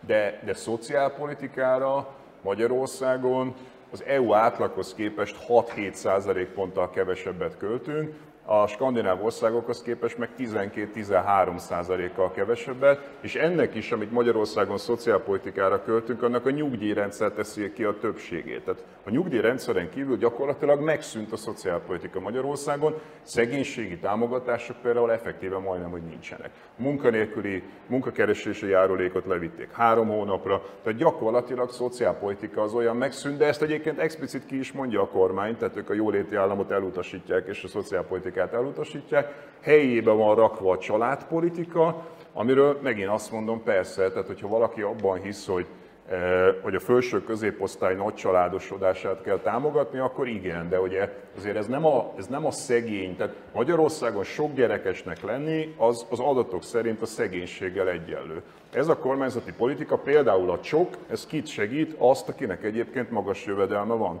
Tehát a felső középosztálybeli családokat támogatja ez a családpolitika. A szegény nagy családokat ez nem támogatja. De mondom, ez egy külön vita, és hozzunk adatokat, tehát hogy az adatok nélkül nem fog működni, ez olyan, ez olyan vita tud lenni, ahol tudunk, küldünk egymásnak adatokat, és nézzük meg a, nagyon szívesen. Persze, meg az időnk is, de ha akarsz reagálni. Nem, jó, jó. jó. A, a szociálpolitika lett volna még egy, fogy az időnk, de talán ez egy fontos a jóléti állam közjó miatt is, hogy erről beszéljünk, hogy, hogy hogyan határoznátok meg, ugye itt, ami nagyon fontos, az egyház társadalmi tanításában is mindig kiemelt, hogy beszéljünk a célokról és arról, hogy mik a hatékony eszközök. Tehát mit, mit gondol erről a, a skandináv modell? Mi a cél és mi az ehhez vezető hatékony hát eszköz? Hát a célt elmondtuk, az eszközöket meg közben szépen felsoroltuk. Tehát ugye a kezd, mindenek előtt az oktatás, úgy tűnik, hogy ebben egyet is értünk. Én nagyon kiemelném az egészséget, hogy a magyar, magyar társadalom egészségi állapota az borzalmas, tehát mi nem a velünk hasonló skan, visegrádi országok szintjén vagyunk egészségi állapotban, hanem, hanem a balkáni országok szintjén vagyunk, a nálunk sokkal szegényebb balkáni országok, de ennek ráadásul az eloszlása is nagyon árulkodó. Tehát ugye mondjuk én a 12. kerületben lakom, a 12. és a 8. kerület között várható élettartamban 8 év van. És ez ugye mindent elmond nagyjából, a, a egy városon belül vagyunk. Tehát, hogy, hogy a, a, a magyar társadalom teteje az ugyanúgy él, mint az Európai Unió teteje. Eh, van egy felső középosztályunk, aki egészséges és képzett. És a magyar társadalom alja, az pedig, tehát még azok az, a nagyon rossz átlagok is úgy jönnek ki, hogy, hogy, hogy a legalján valami borzalom van, egészségi állapotban, mentális egészségben, tudatosságban, tudásban, valami hihetetlen rossz. Eh, tehát a magyar társadalom az ilyen, míg mondjuk egy osztrák társadalom az ilyen. Tehát nagyon hamar középosztályosodik, mondjuk a mondjuk a 5. 10. jövedelmi századnál már középosztályosodik, és nagyon sokáig megy egy középosztály. Magyarországon meg az megy, hogy szegény, szegény, szegény, és az mindent jelent, tehát egészségtelen, képzetlen, mentálisan depressziós, szerhasználó, és akkor a legvégén van egy 30 százalék, aki nagyjából egy ilyen, ilyen európai szinten él. Tehát én, én azt gondolom, hogy ezek, a, ezek egyértelműek, hogy oktatás, egészségügy, és ezekre vannak makroadatok. Tehát, hogyha azt mondjuk, hogy abban egyetértünk, hogy teríteni kell az erőforrásokat, ennek vannak input indikátorai, output indikátorai, ezeket meg lehet nézni, és ezek mind azt mutatják, hogy Magyarország nem egy igazságos és nem egy egyenlő ország, Magyarország egy rettentően igazságtalan ország, ahol be van fagyasztva a társadalmi mobilitás, és egy kifejezetten extraktív ország. Tehát abban a felosztásban, amit említettem Acsamoglu Robinson, hogy terít vagy egy szűk elit magához húzza, itt kifejezetten az van, hogy egy szűk elit magához húzza, most már aztán pláne az van, de ráadásul az elmúlt 30-40 évben is ez volt. Tehát a rendszerváltás óta folyamatosan egy szűk elit magához húzta, most meg még jobban magához húzza. Tehát ez nem egy igazságos ország.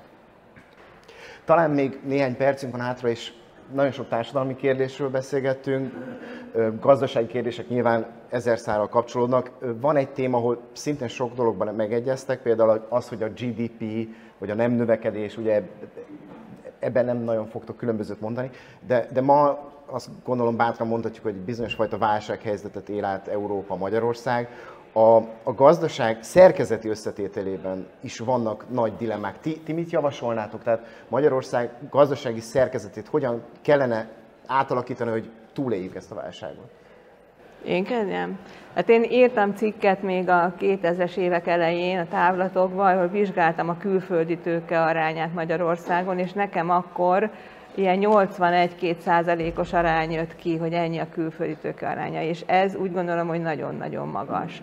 Tehát, hogyha mi itt egy, egy, egy, egy magyar nemzeti gazdaságot akarunk létrehozni, akkor ehhez túl sok a külföldi tőke. Másik, és ebben tudom, hogy egyet fogunk, mert én is hallgattam beszélgetéseket veled, hogy a kis és középvállalkozásoknak a, a, a súlyának a növelése. Tehát az színesíti és teszi stabilá a gazdaságot, hogyha az alsó szinten egy stabil ö, gazdasági vállalkozói szféra van mert hogyha túlságosan a nagy multikra építünk, akkor függővé tesszük magunkat, és, és, és labilissá. Tehát itt van, ugye beszéltünk a Rolanddal még előtte, az autóipar, amik most éppen válságban van, és ezért a magyar export így lecsökken az előző időszakhoz képest. Tehát én kisvállalkozások és, és a külföldi tőke arányának a csökkentése. Ezzel mind egyetértek, egytől egyig ától zég egyetértek, de ha már megemlítetted a nem növekedést, akkor szerintem erről is ezért pár szót ja. szóljunk, mert ugye eddig itt alapvetően az igazságosság, egyenlőség, eh, szabadság értékeit feszegettük, de szerintem nagyon fontos egyet, eh, és azt sejtem, hogy ebben is egyet fogunk érteni, és az pedig a nem növekedés, tehát az a gondolat, hogy ameddig kapitalizmus van, a kapitalizmus az egyenlő a növekedéssel, tehát a kapitalizmus az egy növekedő rendszer. Szerintem a definíciója a kapitalizmusnak az, hogy növekedő, tehát nem a magán és nem a piac, mert hogy magántulajdon volt az ókori Egyiptomban, meg, a Mez- meg Mezopotámiában is, piac ugyanúgy volt, tele vagyunk képekkel, ezt mutatják, hogy ezek már réges-régen voltak. Ami a kapitalizmus sajátossága, az a növekedés. Na most, hogy viszont növekedés van, az óhatatlanul mondjuk üvegházhatású gázkibocsátással fog járni, anyaghasználattal fog járni, szeméttel fog járni, és egy csomó mindennel, amire, ami nem, aminek nem szabadna növekednie. Tehát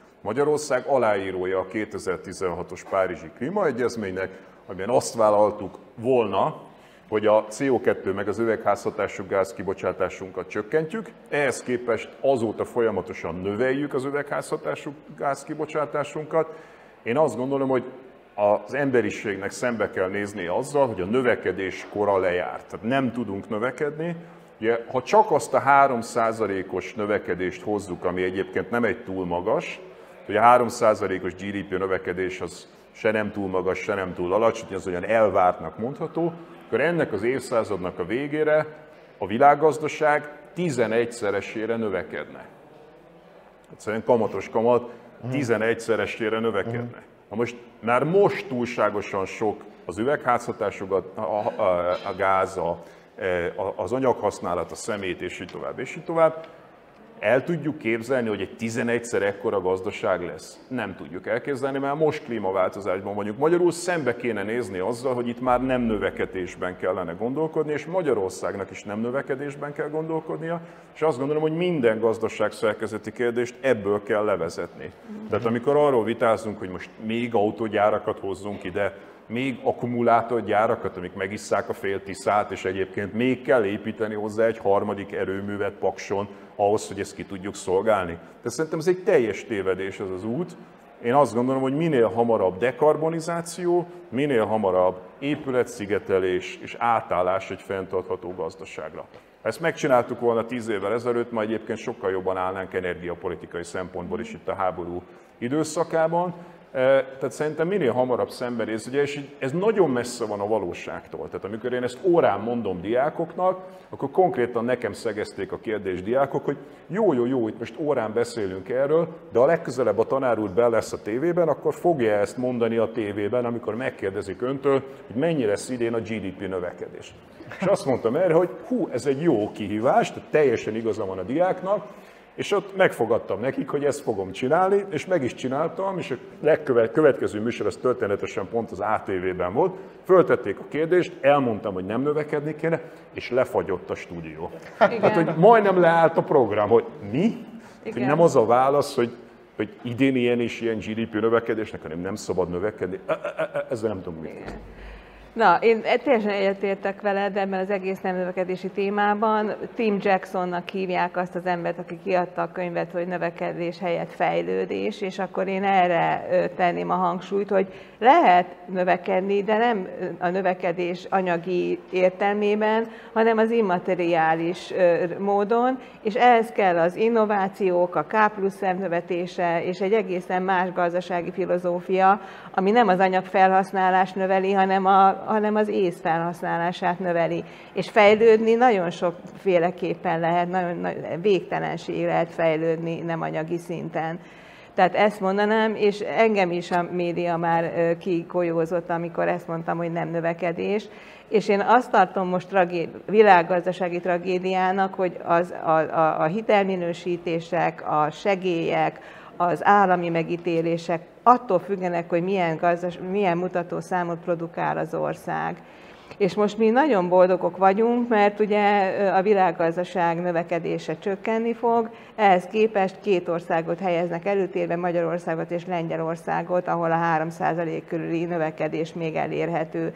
Csak ha most megkaparjuk, hogy hogyan, mi a szerkezete, akkor, akkor én teljesen egyetértek veled, hogy, hogy ide ezt kéne megnézni igazából. Igen, Laura nővér, Zoltán, én azt gondolom, hogy ez egy csodálatos végszó volt. Nem növekedés, hanem fejlődés. fejlődés. Talán mondhatjuk ezt, és akkor a tervezett másfél órás időkeretünket se növeltük, hanem pontosan betartottuk. Nagyon szépen köszönjük Laura Nővér Zoltán, hogy vendégeink voltatok, és hát nem érkezett ide hozzánk kérdés, úgyhogy ha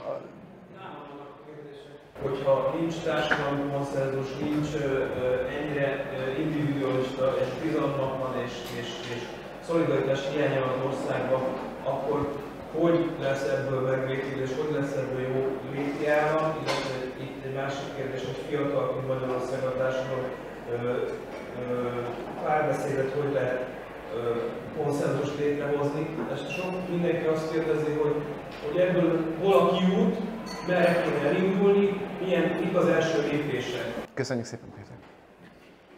Hát én azért ennyire nem depresszíven látom, hogy itt abszolút nincs szolidaritás, meg stb. Ugye mondtam az ukrán példát, meg, meg azért vannak példák rá. Tehát, hogy ne essünk ennyire kétségbe, hogy milyen borzalmas, és akkor ebből kell kimásznunk. Én a kimászás, vagy, illetve a fejlődés lehetőségét a párbeszédben látom, tehát ilyenekben, amit most az Oltánnal folytattunk, hogy, hogy nézzük meg, keressünk közös dolgokat, ugye az egész sajtó írásunk, amivel meghívtuk az embereket, így szólt, hogy a közöset szeretnénk megtalálni, mert van elég veszekedés, vita ebben az országban, egyetértés, együttműködés kevesebb. Én ezt az együttműködést szeretném mindenféleképpen megtalálni, és forszírozni mindenkivel, akivel lehet. És én úgy gondolom, hogy az Zoltánnal messze menőkig tudunk együttműködni, akkor is, hogyha különböző dolgokat másképp látunk esetleg de együttműködni tudunk. A szó szerint egyetértek ezzel, tehát szerintem azt tudja megmozdítani ezt az országot, hogyha ha mindenki aktívan foglalkozik ezekkel a kérdésekkel. Tehát, hogy az nem véletlen, hogy Laura nővér is állandóan megy, csinálja, ág, ágál, eh, beszél emberekkel, próbálja megmoccantani az embereket, én is ugyanezt csinálom, és hogyha ti is ezt csináljátok, ha mindannyian csináljuk, abból lesz a változás. Tehát, hogyha ha mindenki, tök mindegy, mit gondolunk, nem kell ugyanazt gondoljuk, de amit gondolunk, arról beszéljünk minél több emberrel, legyen ez a téma, eh, minél több helyen, családban, barátok között, akárhol, és hogyha elkezdődik erről egy vita, az ki fogja forni magát valaha, én az egészet a hangkis mellett kezdtem a Találjuk ki Magyarországot mozgalomba, és én azt hiszem, hogy az soha nem ért célba. Tehát szerintem nem lett kitalálva Magyarország, és, e, és hogyha mindenki dolgozna ezen, akkor szerintem sokkal jobb országot tudnánk csinálni.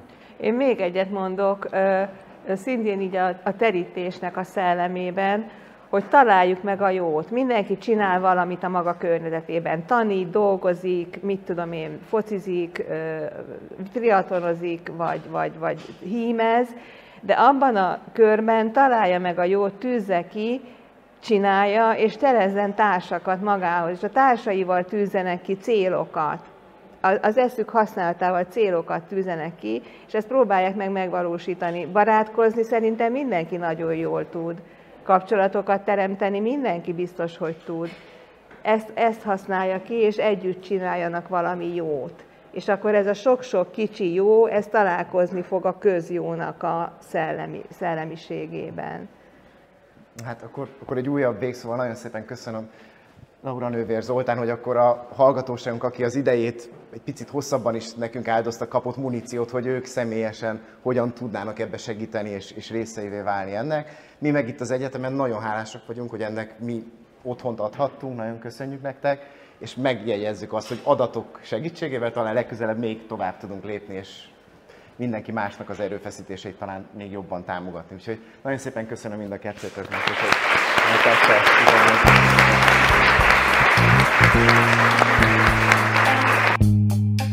Ez volt ma a Pogi Podcast. Ha vitába szállnál az elhangzottakkal, vagy témát javasolnál, keresd a Pogi blog oldalt a Facebookon. Ha támogatnád a podcastot, azt a www.patreon.com per Pogi Podcast oldalon teheted meg. Köszönjük! Ez a műsor a Béton közösség tagja.